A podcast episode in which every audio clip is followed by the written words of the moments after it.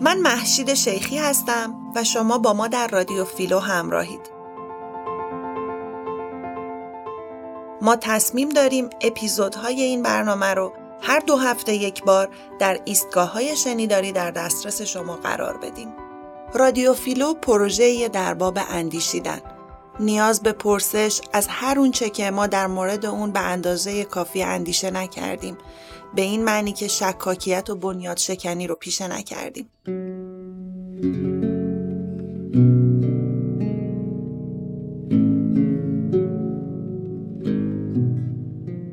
در اپیزود قبل براتون گفتیم تصمیم داریم ساختار آگاهی رو به شکلی موشکافانه و دقیق بررسی کنیم و این کار رو در خصوص ساختار آگاهی انسان ایرانی در اینجا و اکنون انجام بدیم. از این نقطه شروع کردیم که گفتیم به نظر ما ساختار آگاهی شامل سه تا ساختار اساسیه. ساختار تمایل جنسی، ساختار سرمایه و ساختار خاطره جمعی. بعد اومدیم هر کدوم از این سه تا ساختار رو تا اندازه‌ای که زمانمون اجازه داد روشن کردیم. در مورد ساختار سکسوالیته یا تمایل جنسی گفتیم که چهار تا گفتمان مهم در موردش وجود داره. گفتمان سلامت، منزلت، حیثیت و معصیت. و در مورد هر کدوم توضیح کوتاهی دادیم که واقعا توصیه می‌کنیم اگر اپیزود قبلی رو نشنیدین همین الان این اپیزود رو همینجا نگه دارین و برید حتما گوش بدین. چون بسیار نکته های بنیادینی رو در مورد این چهار گفتمان مطرح می‌کنه که دونستنش باعث میشه ما در تبیین جایگاه خودمون در روابطی که توش قرار می‌گیریم درست فکر کنیم و درست کنایش داشته باشیم.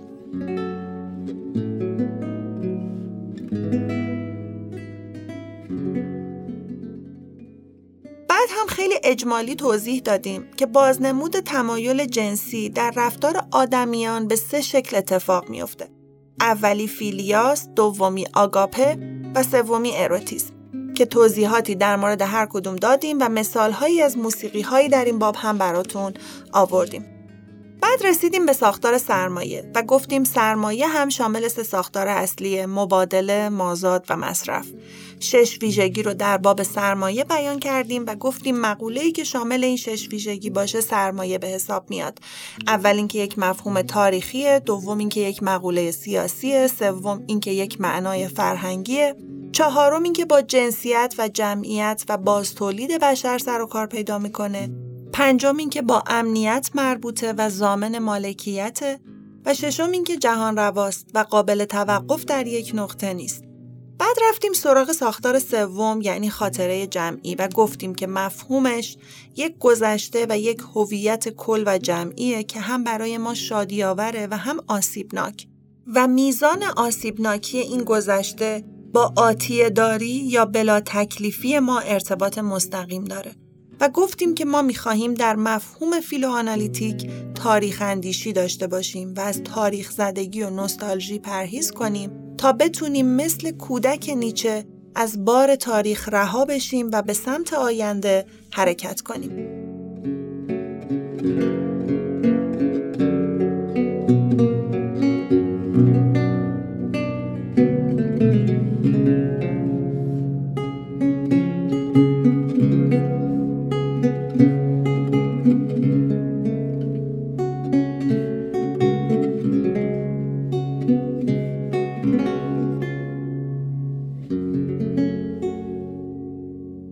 من شهریار اشراقنیا هستم و در رادیو فیلو با شما همراهم.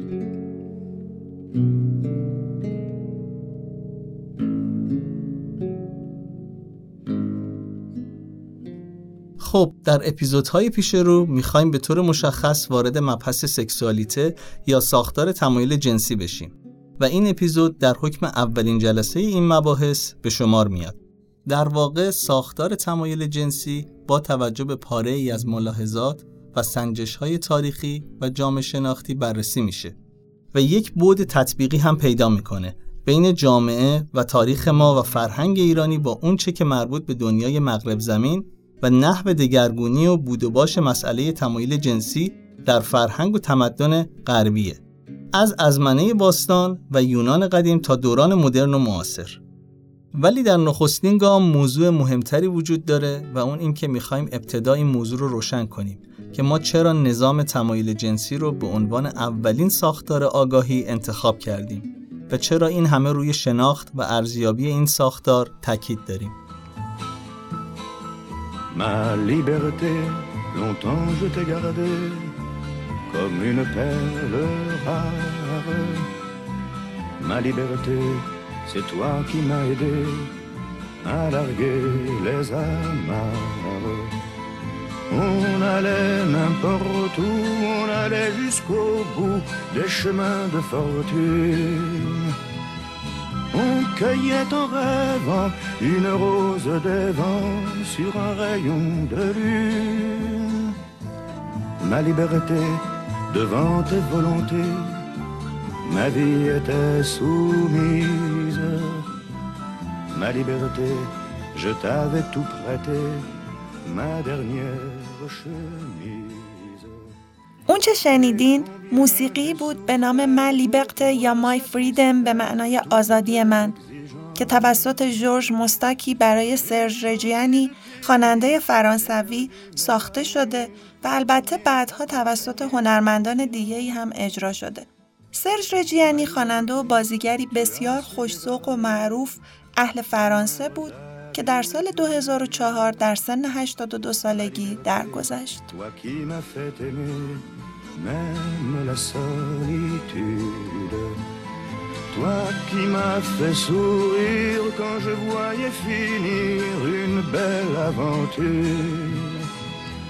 Toi qui m'as protégé quand j'allais me cacher pour soigner mes blessures. Ma liberté, pourtant je t'ai quitté une nuit de décembre. آزادی من تو را مدت ها همچون دردانه ای نگه داشتم تو بودی که یاریم کردی تا بند بکسلم و به هر سو بروم بروم تا آخر جاده های اقبال و در رویای خود گلی از باد بچینم روی پرتوی از ماه. آزادی من در برابر خواست تو روح من تسلیم بود. من برای تو همه چیزم را داده بودم تا پیراهن تنم را و چه مایه رنج بردم تا تو را راضی کنم. هر آنچه تو خواستی از وطن خیش رفتم. دوستانم را گم کردم تا خواستت برآورده شود. تو دانستی چگونه ره و رسم مرا براندازی؟ آزادی من ای که به من آموختی که حتی تنهایی را دوست بدارم. تویی که به من لبخند می‌دادی حال آنکه می‌دیدم قصه شیرینی پایان میافت. تویی که پشت و پناه هم شدی وقتی که می‌رفتم تا پنهانی مرهمی برای زخمهایم بیابم. آزادی من با این همه تو را ترک گفتم در شبی زمستانی فرار کردم از راهی که هر دو میپیمودیم. راهی که سوا شد. زیرا که من دست و پا بسته و بیمهابا گذاشتم تا پیش بیاید و به تو خیانت کردم به خاطر زندان عشق و نگهبان زیبایش.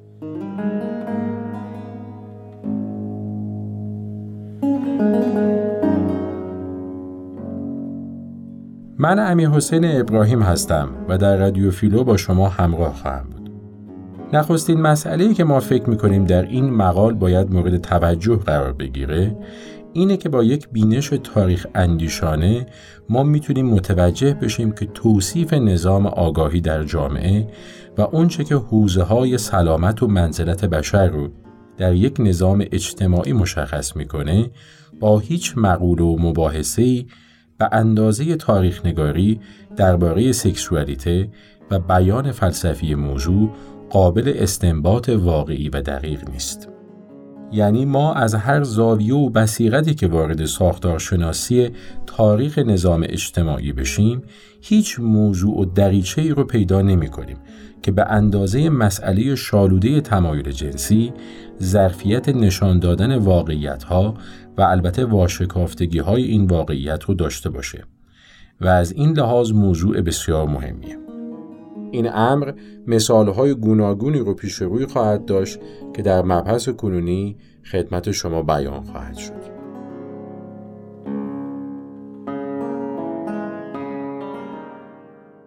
امیل دورکم پدر جامعه شناسی معاصر فرانسه به این فکر می‌کرد که چرا این تعداد زن جوان در این جامعه نوپای صنعتی و البته سرمایهداری خودکشی می‌کنن. علت بحران گذار از نظام اجتماعی فئودالی به نظام سرمایهداری صنعتی و شهرنشینی انبوهه.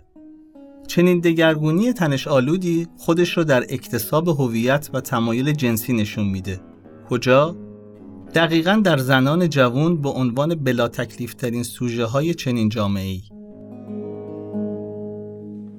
کنستانتینگی روزنامه نگار و داستان نویس فرانسوی عواست قرن 19 هم که به عنوان الگوی جستارنویسی ژورنالیستی و پاورقی نویسی شناخته میشه می‌خواست یک پورتره از زندگی انسان بورژوا ترسیم بکنه. این پورتره زنان پیوسته به همون طبقه بورژوا بود که دور از چشم مردهاشون شبها با لباس مردانه سر از اماکن تفنن جنسی مردا در می آوردن تا بدونن که زنهای دیگه چطور به مردایی که خودشونو مالک اونها می‌دونستن سرویس میدن. زنی زن بلا تکلیف بورژوا بهترین آینه برای نشون دادن تنش اکتساب هویت و تمایل جنسی در اون جامعه در حال گذاره.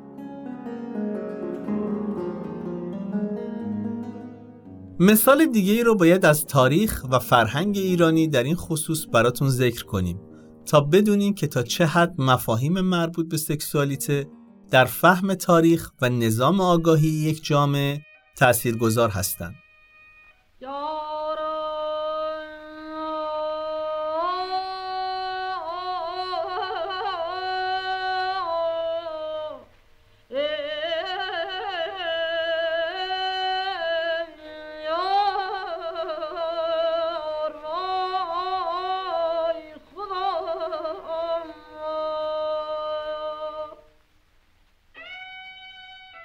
متن رو عینا از کتاب زنان سیبیلو و مردان بیریش نوشته سرکار خانم دکتر افسانه نجمابادی براتون بازگو می‌کنیم.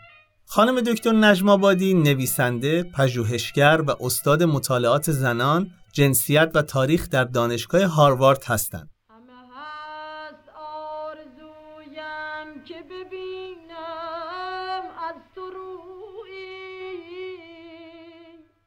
از اواخر قرن هجدهم تا اولین دهه های قرن بیستم مدرنیته ایرانی از طریق بازسازی دوباره مفاهیمی چون ملت، سیاست، وطن و علم دوباره شکل گرفت. این صورتبندی های دوباره بر تصورات مختلفی از جنسیت مبتنی بودند. تا پیش از دهه اول قرن بیستم که زنان خواستند خواهران ملت در نظر گرفته شوند، معنای ملت بیشتر با اخوت هم ردیف بود و وطن به زن، معشوق و مادر تعبیر و تفسیر می شد. مفهوم ناموس نیز در ارتباطی تنگاتنگ با مردانگی ملت و زنانگی وطن قرار داشت. ناموس از پیشینه مذهبیش جدا و به شکل مسئله ملی یعنی ناموس ایران دوباره مفهوم سازی شد. همچون ملت که از اجتماع دینی به اجتماع ملی تغییر کرد. ناموس که دو ایده اسمت زن و یک پارچگی ملی رو در خود مستطر داشت در هر دو معنا تبدیل به چیزی همچون مایملک مرد شد که باید از آن محافظت می‌کرد. ناموس جنسی و ناموس ملی به شدت در یکدیگر تنیده شدند.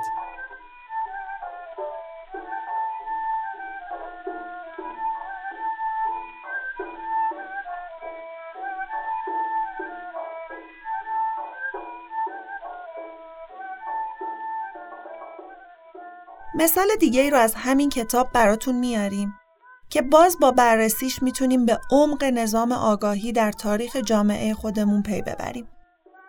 تصور از زیبایی در اوایل دوره قاجاریه در ایران عمدتا فارغ از وجوه جنسیتی بود. به عبارت دیگه زنها و مردهای زیبا با ویژگی های بسیار مشابهی از نظر بدن و چهره به تصویر در می. در منابع مکتوب زیبایی زن و مرد به طور یکسانی وصف شده. برای نمونه رستم الحکما مردان جوونی رو که تحماس میرزا به اونها تمایل داشت این چنین توصیف می‌کنه.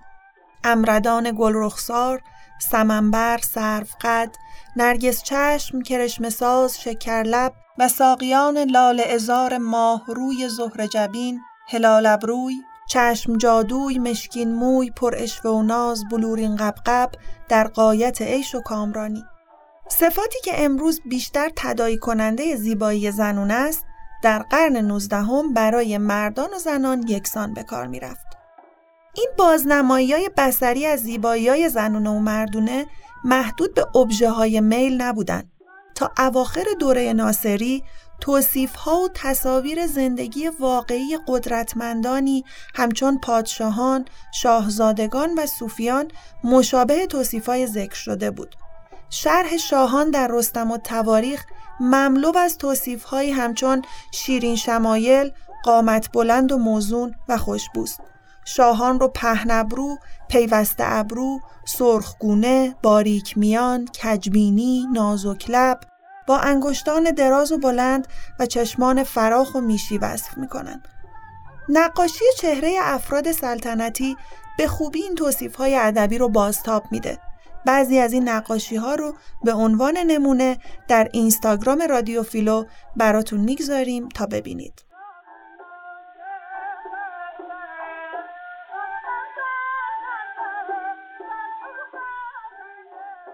در تاریخ ایران اخلاق جنسی پیشا بورژوایی و قبل از مدرنیته و اخلاق جنسی پسا بورژوایی و بعد از مدرنیته رو می‌تونیم از هم تفکیک کنیم.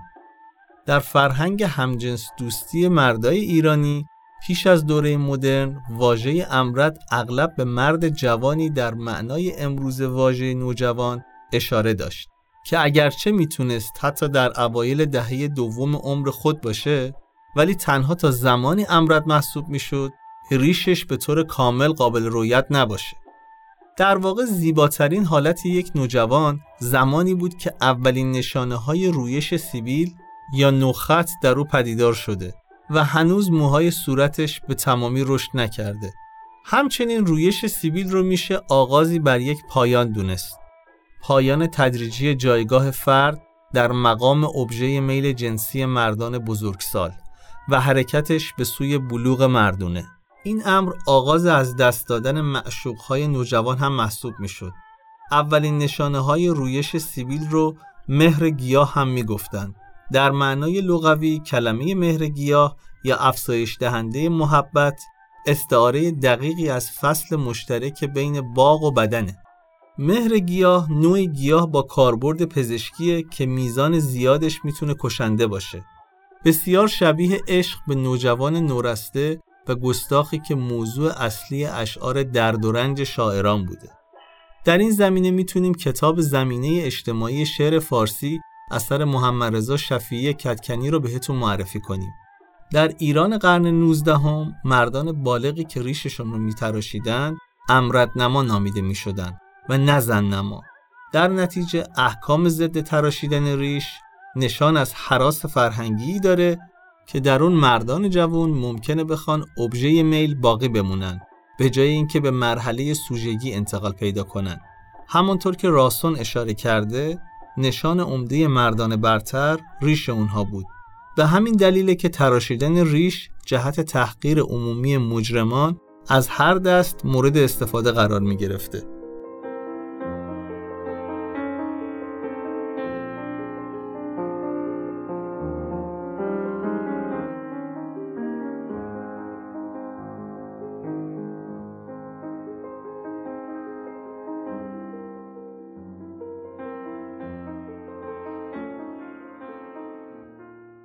نکته دوم این که وقتی ما می‌خواهیم تطبیق ایجاد کنیم بین اونچه که جامعه ایرانی رو ساخته به شکلی که در حال حاضر هست مناسبات تقسیم کار اجتماعی و مناسبات زن و مرد موارد مربوط به نظام فرهنگ پذیری و خوشمجلسی اجتماعی باز به این معنا برمیخوریم که توصیف و بیان تمایل جنسی یک نقطه بسیار قاطعیه که نشون میده کرکتر ایرانی، آسیایی و اسلامی چیه؟ و اونچه که در دنیای غرب اتفاق افتاده به چه کیفیتی پیش رفته؟ و چرا این میزان جداسری و انفصال و حتی کشاکش بین این دو وجود داره؟ مثلا اگر ما کتاب یا رساله ای بنویسیم در مورد مسئله فرد انگاری یا کتابی در مورد مالکیت خصوصی اینها درست خصیصه های هستند که جامعه و تمدن غربی رو تا اندازه زیادی معین می‌کنن. ولی ویژگی های هستند که در جوامع ناغربی یا ریشه نداشتن یا اینکه به یک محاق تاریخی رفتن و شانس ظهور رو پیدا نکردن. اما موضوع نحو تعلق میل جنسی به یک نظام ابژه که در جامعه وجود داره تا حدود زیادی موضوع روشنگریه و شکل تدبیر شهرها و ساماندهی به جامعه رو افشا می‌کنه به نحوی که ما تمایزها و تضادها بین جوامع مختلف رو به یک زبان و شکل روشن و بیپرده ای می‌تونیم درک کنیم و در حوزه های دیگه ای یقینا این اندازه وضوح و خلوص قابل مشاهده نیست. ایرانی ها در مواجهه با چیستی و کیستی تمدن مدرن غرب از همون ابتدا با مسئله تمایل جنسی مواجه شده و البته با مسئله زن. زمان دکتر محمد رضا نیکفر در مقاله اظهار کرد که خط و مرز سکولاریزاسیون در جامعه ما حل مناقشه مسئله زن و پایان یافتن این بحرانیه که هویت و ماهیت تاریخی ایران در مورد موضوع زن و زنانگی داره.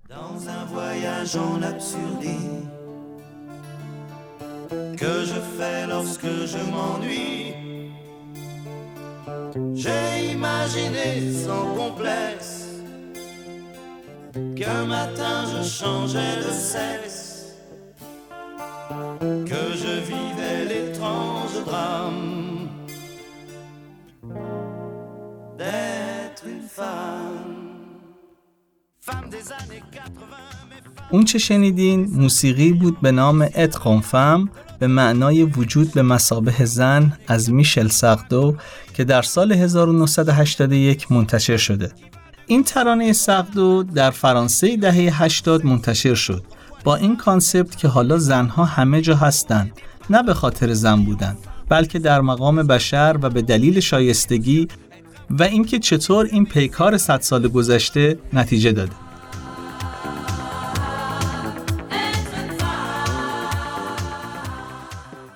این نشون میده که ما موضوعاتی رو باید به عنوان کانون مباحثه خودمون در باب جامعه یا تاریخ انتخاب کنیم که ظرفیت نشون دادن تضادها رو داشته باشه. یعنی اون جاهایی که ما جدا میشیم از کاروانی که در این جهانه و در طول این 200 سال گذشته این جداسری پیش آمده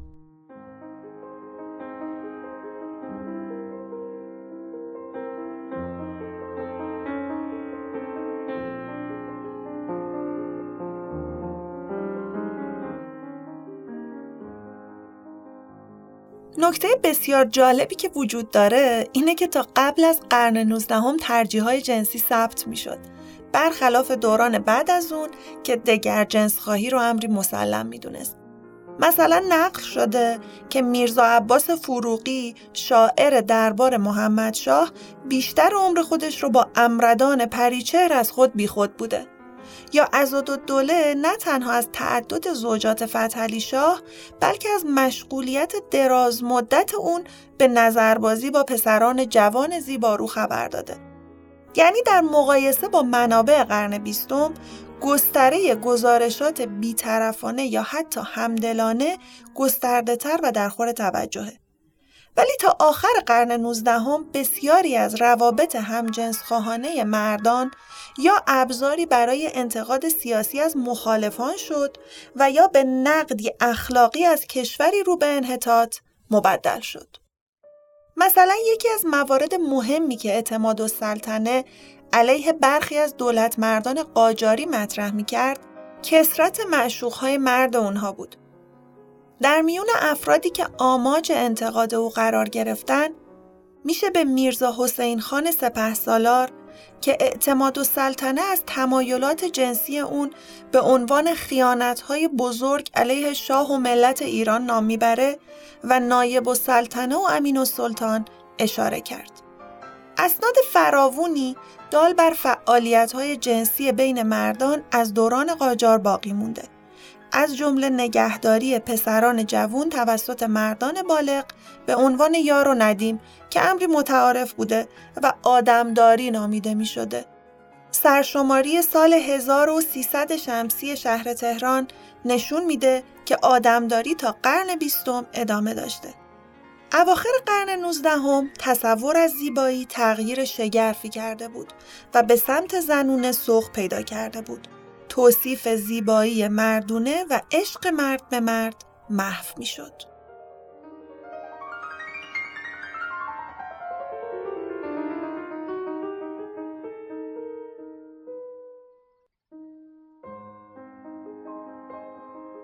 این امر ممکنه با تعاملات روزافزون ایران با اروپا تثبیت شده باشه.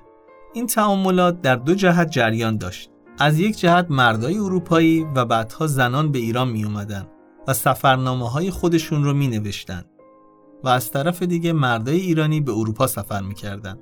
در اوایل قرن 19 هم مردان ایرانی بیش از همیشه به نگاه منفی اروپاییان نسبت به عشق و کردار جنسی بین مرد بالغ و مرد جوان پی بردن. در برخی موارد مسافرانی که گزارش ژان شاردن را از اواخر قرن 17 هم خونده بودند کردارهای میان همجنسان رو ناشی از انزوای زنان می‌دونستند. اروپاییانی که بعدها به ایران می اومدن از سفرنامه شاردن به عنوان راهنمای معتبر استفاده می کردن. مثلا تانکوانی که مترجم هیئت ژنرال گاردان فرانسوی بود در روزنوشت خود در سال 1808 درباره مردان ایرانی چنین می نویسه. من بر اساس مشاهداتم درباره آنها قضاوت می کنم و رضایل اخلاقی دیگری رو هم برای نکوهش آنها سراغ دارم. جدیترین آنها بی انصافی و بی نسبت به زنان است. تانکوانی و کپل هر دو از پسرای جوانی که در زیافتهای مردونه لباس مطربه ها را می پوشیدن به شدت ابراز انزجار کردند. به همون میزانی که ایرانیان نگران نظرات اروپاییان بودند، اروپاییان هم نگران نحوه نگرش ایرانیان به آداب و رسومشون بودند. اونها به ویژه از نگرش ایرانی ها به مردان بالغ بیریش آگاه بودند. شاید بتونیم بگیم موریه شناخته شده ترین و تاثیرگذارترین نویسنده ایه که درباره آداب و رسوم ایرانیان در دهه های اول قرن 19 هم قلم زده. موریه نه تنها سفرنامه بلکه بسیاری از آثار داستانیش رو هم با الهام از سفرهاش نوشته. به ویژه کتاب معروف حاجی بابای اصفهانی که ظاهرا توسط ایرانیان خوانده شده. اروپایی ها گزارش نویسی در باب آداب جنسی ایرانیا و خاصه کردارهای جنسی بین مردان رو در سراسر قرن 19 و حتی 20 ادامه دادند.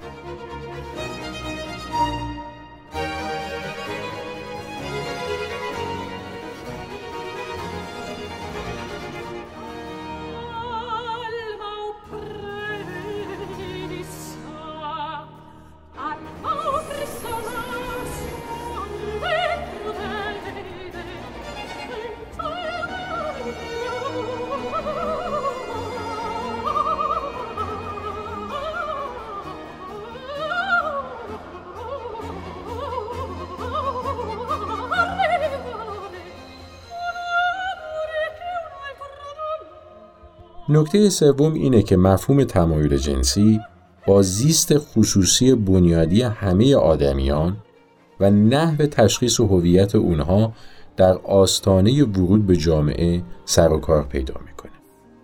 بقیه مسائل مثل تکوین شخصیت فکری، به دست آوردن جهانبینی، عضویت در سندیکاها و اتحادیه همه پسینی و سپسینی هستند. پیش از اینکه اسم داشته باشین وقتی که پرستار مربوطه یا امروز پزشک رادیولوگ اعلام می‌کنه که بچه پسر یا دختره جملگی پیش انگاره های ایدئولوژیک و تاریخی حمل میشه به این گوشتی که هنوز وارد این دنیای کذایی هم نشده. میرن دنبال لباس و وسایل بازی و ترتیب دادن به اون اتاق. یعنی این موجود رو در یک موقف معین میگنجونه. اینجاست که ما میگیم ساختار تمایل جنسی پیش از هر حوزه‌ای که شما گمانش رو ببرین بر انسان وارد میشه. حتی پیش از اینکه ما انتخابش کنیم. یعنی به بیانی با تولد ما و با ورود ما به این عرصه زیست جهانی پیش از اینکه زبانمند و زمانمند و اقتصادی بشیم به عنوان یک حیوان مولد متقاضی مصرف قبل از همه اینها ما جنسیتی شدیم و در یک نظام گفتمان اقتدار جنسی نام و آمار ما گنجیده.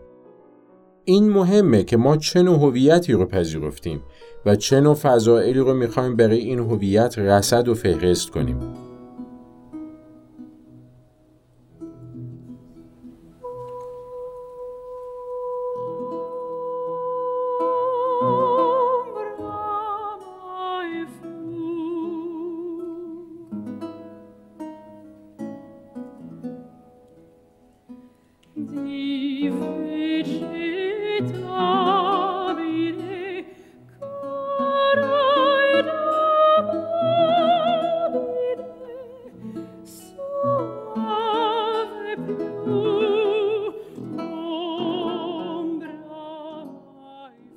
نکته چهارم اینه که وقتی ما میگیم موضوعیت نفسانی و خودبنیاد انگاری بشر اولین جایی که این خودبنیاد انگاری می‌خواد حاصل بشه مقوله جنسیته. یعنی من اولا بدنم رو پس بگیرم تمایل جنسیم رو تعیین بکنم. یعنی خودم بگم که چه نوع لذتی رو می‌خوام ازش برخوردار باشم. کجا؟ با کی؟ چقدر؟ و به چه میزان؟ و با چه میزان مخاطره ای چون حالا وارد میشیم که مقوله تمایل جنسی از نظر تاریخی با استرکتور یا ساختاری به نام مخاطره، مصیبت و بدبختی برای آدمیزاد پیوند خورده. ما یک نظامی داریم به نام فرهنگ که روی هم رفته واکنشی است نسبت به مرگ و تولد. حالا فاصله این تولد و مرگ چیه؟ اینکه آدمی جستجوی فردیت می‌کنه جستجوی منزلت می‌کنه. زبان خودش رو می‌خواد به یک بیان مقتدر و واضح از مقولات تبدیل کنه و در نهایت اینکه به قول اعراب انا رجلون یعنی من هم کسی هستم. یعنی اهلیت یافتن برای جامعه و پذیرش توسط دیگری و اولین داو نبرد این به رسمیت شناخته شدن یا اهلی شدن در جامعه و پذیرفته شدن از برای دیگری بر سر مسئله جنسیت که اتفاق میفته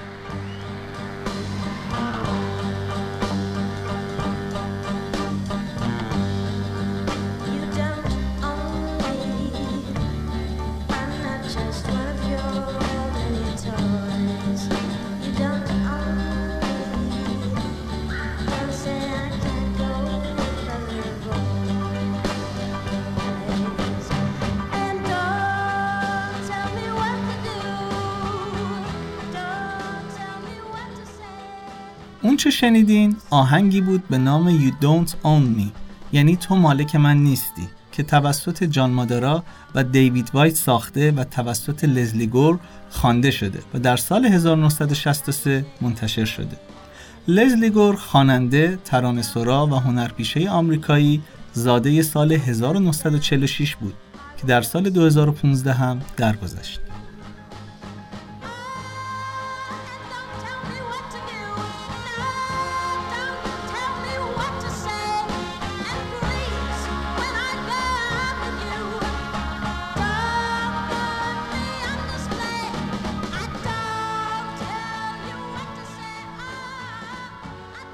تو مالک من نیستی.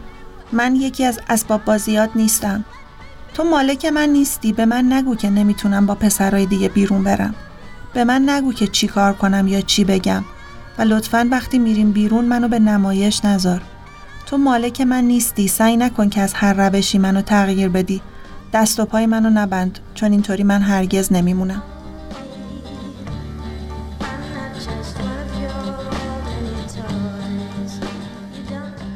بشر تبدیل میشه به یک موجودی که بر محور و کانون خودش قرار می‌گیره حالا این بر محور و کانون خودش به چه معناست؟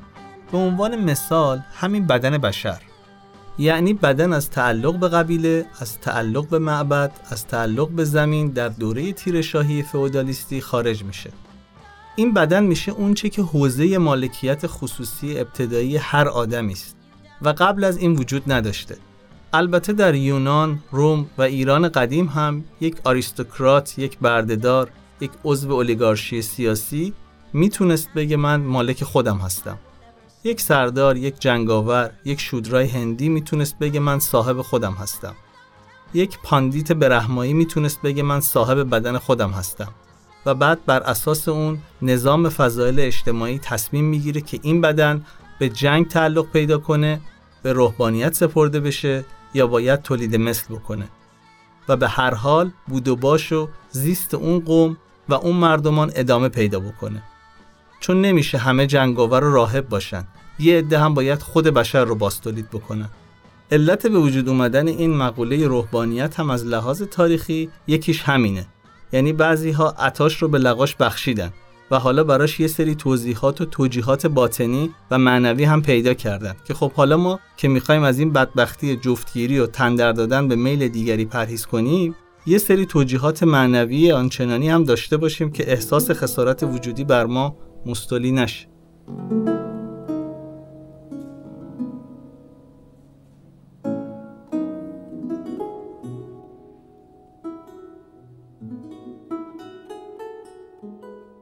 نکته پنجم اینه که بشر خود آینی و دگر آینیش در گروه تعیین تکلیف با مسئله جنسیته و باز برمیگردیم به این که مسئله طبیعت و فرهنگ از یک سو و مسئله سیر تاریخی و کنونزیستی از سوی دیگه در تعیین مفهوم امر جنسی و تمایل جنسی و هویتیابی جنسیتی مسائل اساسی هستند.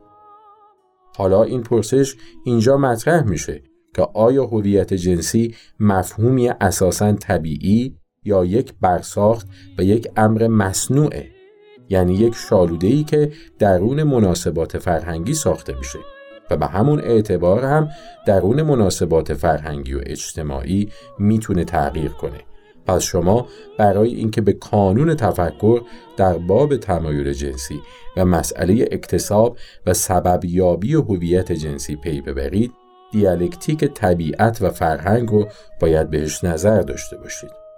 در خصوص تاریخمندی و کنونزیستی همونطور که قبلا در اپیزود صفر در توضیح جهانبینی فیلو انالیز گفتیم ما تقابل بنیادینی با historicism یا تاریخ انگاری و مذهب تاریخ زدگی داریم که میگه در تاریخ یک روالیه یک سیریه که ما رسونده به این جایی که الان هستیم. و معنای به خصوص مستطر و باطنی داره و ما از طریق روشهایی این معنای تاریخ رو می‌تونیم کشف کنیم و بفهمیم که چیه. نقطه مقابل این نگرش جهانبینی فیلوانالیزه. فیلوانالیز میگه که نه تاریخ محور و قانون نداره. تاریخ نحو مناقشه بشر با خودش با دیگری با دنیا و با اونچه که ساختارهای اقتصادی و اجتماعی رو جهت دادن تا به امروز.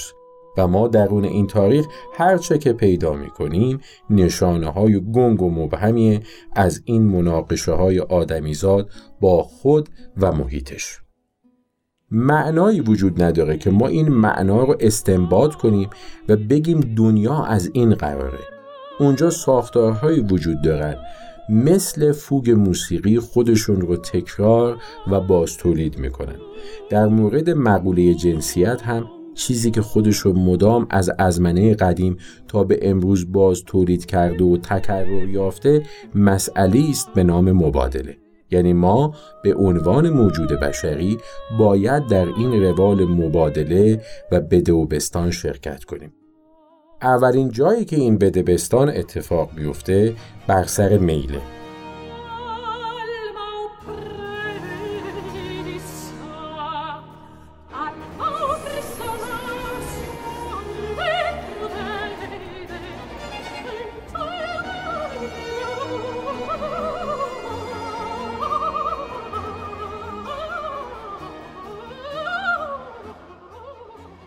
یعنی در این زیست با هم بود؟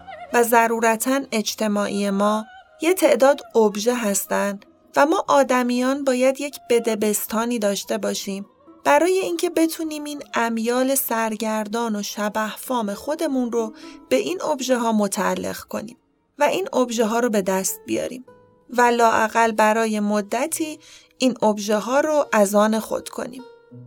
این فرق نمی‌کنه که شما در یک قوم ابتدایی باشین یا در نیویورک امروز باشین. باید در یک مبادله شرکت کنین. و ساختار مبادله رو نوع تولید اقتصادی جامعه تعیین می‌کنه که شما چگونه، چقدر و تا به کجا می‌تونین در این مبادله شرکت کنین.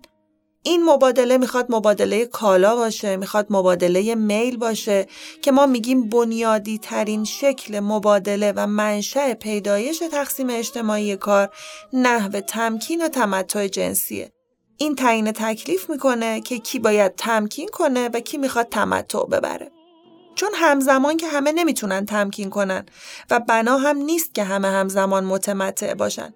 پس نحو تقابل دیالکتیکی اصحاب تمکین و اصحاب تمتع با توجه به میزان محدودیت ابژه های میلی که در هر جامعه و در هر دوران تاریخی وجود داره به ما نشون خواهد داد که وضع هویتیابی و تکوین مقوله جنسیت در اون جامعه مفروض از چه قراره. و از اینجا کما اینکه مارکس بیان می‌کنه اولین تقسیم کار در دنیا تقسیم کار جنسیه ما از این مفهوم پی می‌بریم که بقیه عناصر و که در اون جامعه وجود داره از چه قرارن و چه جوری دارن کار می‌کنن.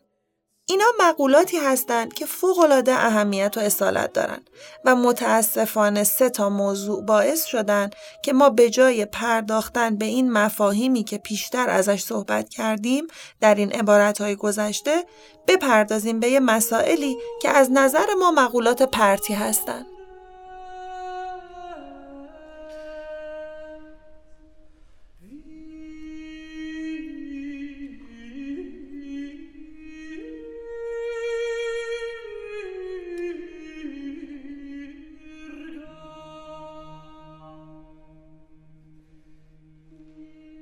یکی همین هیستوریسیسم یا تاریخ انگاری و تاریخ زدگی که ما بشینیم و مدام تاریخ روابط جنسی رو بنویسیم. تاریخ تمایل جنسی رو نوشتن به عنوان نحو ساختاریابی تمایل جنسی بر بنیان مبادله خیلی فرق داره با اینکه ما مدام بریم و ببینیم روابط جنسی از چه قرار بودن و لابلای این روابط رو بخوایم یک معنایی رو از نظر تاریخی تشخیص بدیم. که مثلا به ما بگه که از کجا شروع کردیم و امروز روز به کجا رسیدیم و زمین تا آسمون این دوتا بینش و این دو متدولوژی با هم متفاوت هستند. یکی در واقع ما رو مدام می‌بره به گذشته ما رو می‌بره به یک علتیابی و دروغین و یک وجدان یا شعور کاذب مستطر در گذشته که با نام هیستوریسیسم یا تاریخ زدگی شناخته میشه و یکی هم جهانبینی فیلوانالیزه که مدام می‌خواد بیاد به اکنون نه به معنای فراموش کردن تاریخ و سوابق. اینکه بگه مسئله شما اتفاقا مسئله همیشه بوده. شما یک جامعه بشری رو به من نشون بدید که در اون نوعی از مبادله نمیگیم پول نوعی از مبادله وجود نداشته باشه. شما یک جامعه بشری رو به ما نشون بدید که ما در اون افسانه و قصه و روابط شفاهی معنابخش میان آدمیان رو نداشته باشیم. اینها ساختارهای آغازین و بنیادین هستند. پس ما برای اینکه بتونیم به بنیاد و باطن بشر امروزی که زیادی هم پیچیده شده و خیلی هم زنگار گرفته و آنچنان هم جنجال به پا کرده پی ببریم مسلزم اینه که برگردیم به اون ساختارهای بنیادینی که از نظر دگرگونی تاریخی اتفاقا مشمول این دگردیسی ها نمیشن و همیشه به نوعی سر جای خودشون باقی میمونن. مبادله، سرمایه، مبادله زبانمند و مبادله جنسی همیشه سر جای خودشون باقی مونده و خواهند موند. از قدیم هم بودن. امروز هم هستند. مگر اینکه ما واقعا یک وضعیت ترانس اومانیسم یا ورا بشر انگاری به وجود بیاریم که اصلا بشر متولد نشه و توی یک سیستم سایبرگ تولید و باز تولید بشه و دوم اینکه این بشر مرگ نداشته باشه و یک ماشین قابل بازیابی باشه و برای تمتع جنسی هم نیازی به دیگری نداشته باشه. یعنی ما با یک ماشین مواجه باشیم نه با یک میل غیر مترقبه هوسناک و اندیشناک و پر از فنتسی و در این حال با محدودیت های واقعی اوبژه های میل درون اون ساختار اجتماعی که اون سوژه داره درش زندگی می‌کنه. اینها مسائل اساسی هستند که اگر ما بخوایم تمایل جنسی رو از شر مذهب تاریخ انگاری نجات بدیم و ببریمش و بگذاریم در قالب جهانبینی فیلو آنالیز و تحقیقش بکنیم و سنجشگری بکنیم اول باید اینها رو مطرح بکنیم.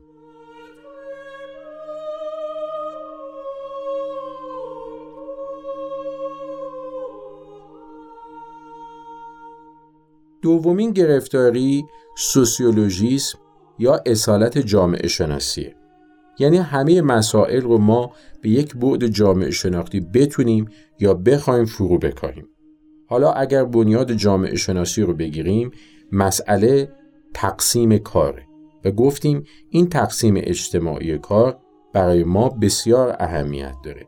ولی وقتی تقسیم کار اتفاق میفته و ادامه پیدا می‌کنه مسائل دیگه از اون بنیاد اولیهشون تدریجا جدا میشن. یعنی یک سری ساختارهای ثانوی به وجود میان که خود مقوله تقسیم کار رو یه اندازه‌ای متعین و مشروط می‌کنن و به محاق می‌برن. یعنی ساختارهای ثانوی کم کم اهمیتشون از اون ابر ساختار آغازین بیشتر میشه.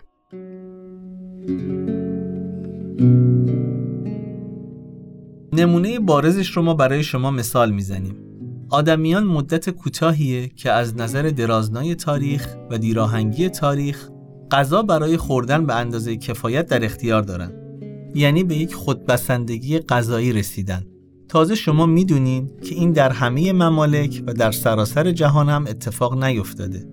یک جمعیت محدودی به این مسئله دسترسی واقعی و مستمر و به قول معروف زمانت شده دارند. بقیه مردم کماکان محروم هستند یا در خطر از دست دادن امنیت غذایی هستند در دنیا از جمله در مملکت ما.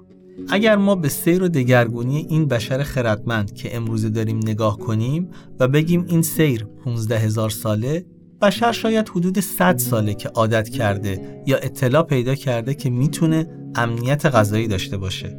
وگرنه به لحاظ تاریخی می‌دونسته که هماره گرسنگی در کمینه. بنابراین فطرت تاریخی بشر به اون میگه که بخور و غذا رو ذخیره کن و تا جایی که می‌تونی خودت رو گرسنه نگه ندار. و این مخاطره گرسنه موندن و به مصیبت افتادن رو جدی بگیر. در حالی که در جامعه مصرفی کنونی اساس بر فراغت و یک نوع نشون دادن توان برخورداری از مزایای حوزه فراغت که اوجش رو در مد نشون میده اوجش رو در صنعت زیبایی نشون میده. اینجا ما یک دستاندازی بنیادی داریم به اون فطرت تاریخی بشر که در واقع همچین فطرتی اصلا وجود نداره و هرگز هم وجود نداشته. ما عادت کردیم برای پدیده ها یک ذات تصور بکنیم که با این ذات تکلیف مقولات رو تا حد امکان روشن بکنیم. خب امروز جامعه کنونی چی میگه؟ میگه نخور. اتفاقا گرسنگی رو تحمل کن هم برای زیبندگی اندامت هم برای تو دل برو بودن نزد زنان یا نزد مردان و همین که این میزان خوردن شایسته بشر نیست آقا محیط زیست در خطره لبنیاتی که ما می‌خوریم گوشتی که ما مصرف می‌کنیم اینها خلاف بر جای ماندن ما بر کره زمینه.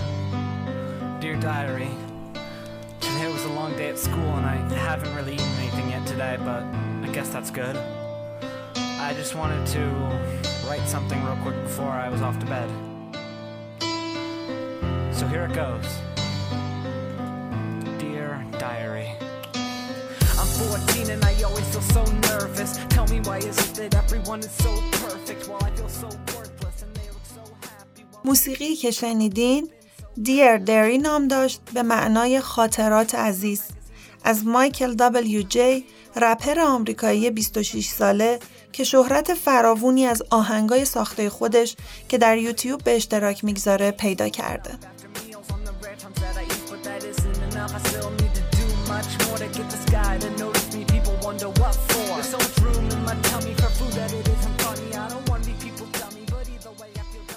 من 14 سالم و همیشه خیلی نگران و عصبیم به من بگو چرا اینجوریه که همه انقدر بی نقص و پرفکتن و وقتی من انقدر احساس بیارزش بودن می‌کنم اونا انقدر خوشحالن.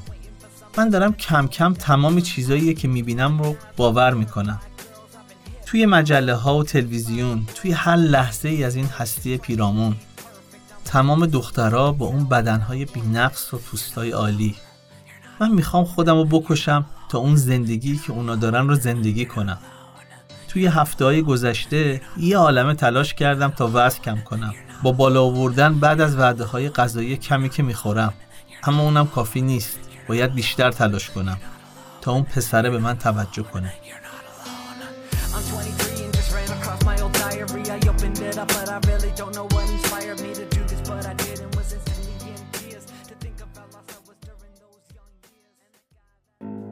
به خاطر اینکه این گرفتاری هایی که در تولید مواد غذایی هست سخت اکولوژی رو به بحران انداخته و ما اتفاقا باید یاد بگیریم حالا از فرهنگ یک دگرگشتی پیدا کنیم به طبیعت. برگردیم به زمین مادر. از اون سلطه فالوکراتیک فرهنگ بریم در دنیای مادرسری عالم دهر و ناسود.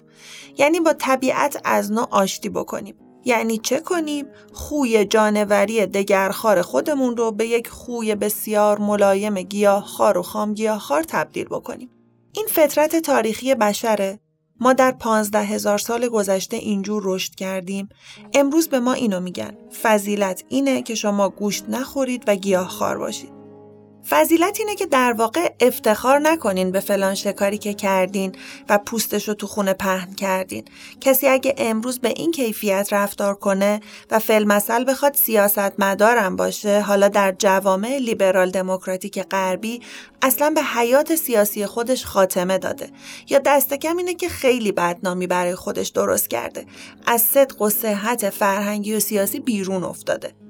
آیا فطرت تاریخی اینو به ما میگه یا این کنونمندی و جبر ناشی از زمان حاله که اینو به ما تحمیل می‌کنه؟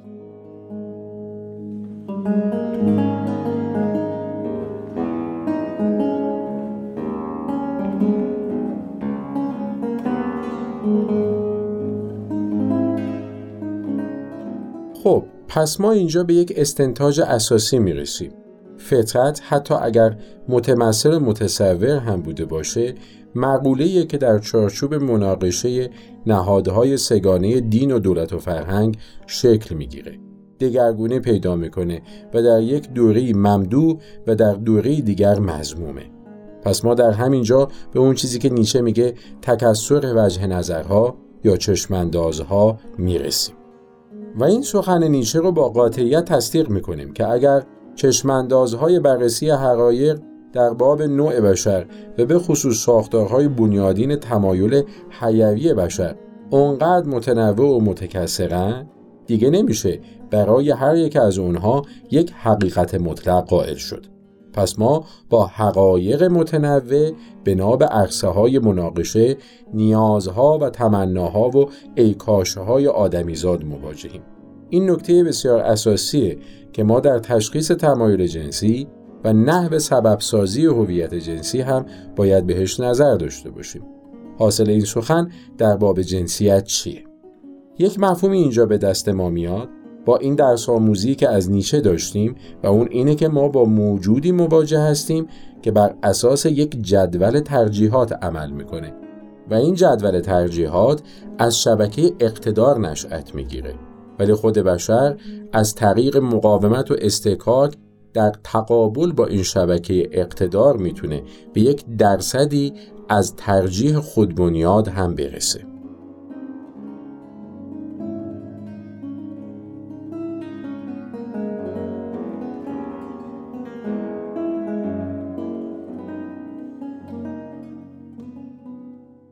پس تمایل جنسی در این ترسیم نه مقوله صرفا طبیعی نه مقوله صرفا فرهنگی بلکه محصول مناقشه این دو و مناقشه بشر با هر دو برای به دست آوردن حق خودبنیادی یعنی نحوه ترجیح گذاری برای خیشتنه.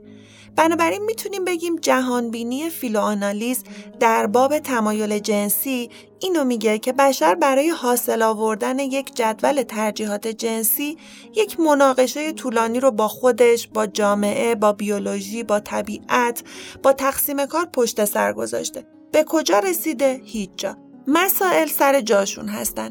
و آدمیان باید ببینیم چقدر از این حق انتخاب در وضعیت تعلق امیال خودشون به ابژه ها می‌تونن استفاده کنن.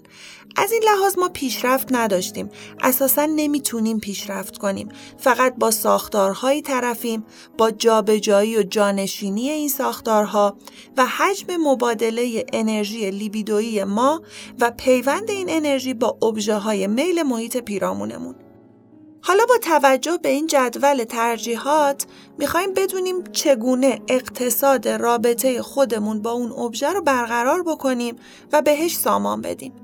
این ساماندهی در جوامع ابتدایی در جماعتهای مردمان بدوی وجود داشته و در جامعه پست مدرن و نئولیبرال کنونی هم وجود داره. از این لحاظ ما نمی‌تونیم بگیم کدوم پس رفته است و کدوم پیش رفته.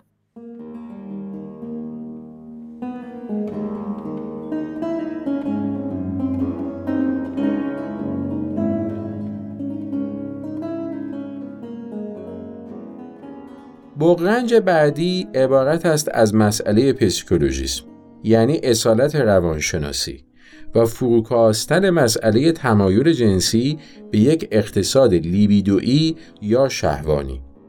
تمایل جنسی فقط اقتصاد لیبیدویی نیست و صرفا هم یک مقوله انفرادی نیست که در کمد روانکاوی بتونه مرتفع بشه.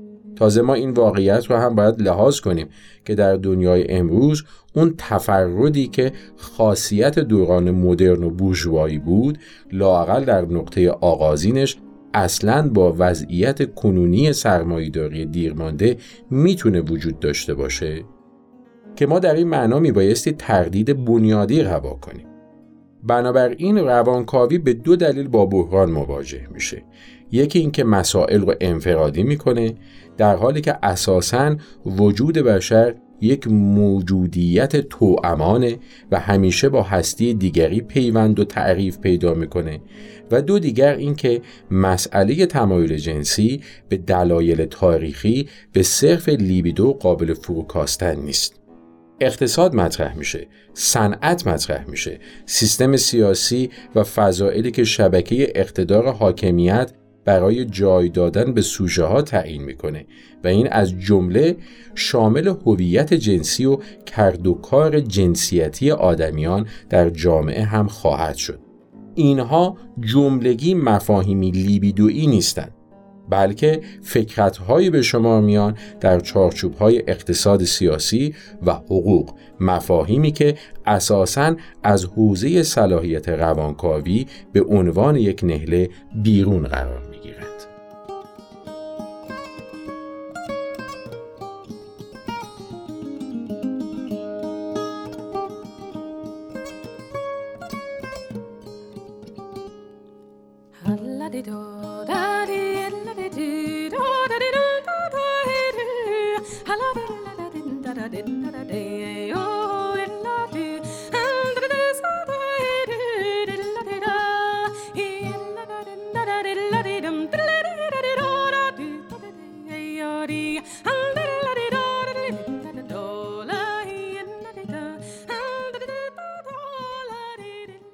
این اپیزود در ابتدای آذر ماه سال 1400 ضبط شده و در 15 آذر ماه 1400 در دسترس شما دوستان عزیز قرار خواهد گرفت. راویان این اپیزود امیر حسین ابراهیم، محشید شیخی و شهریار اشراقنیا هستند.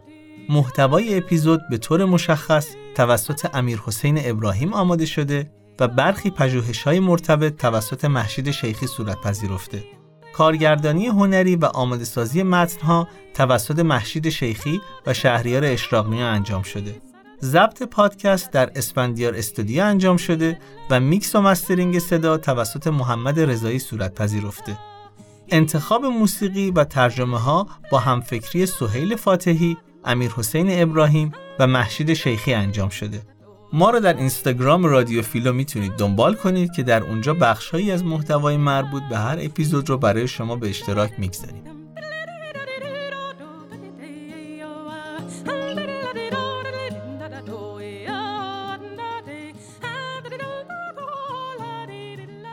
فیلوآنالیز کوچ است. با ما در این کوچ همراه باشید تا با هم آن را به پایان برسانیم.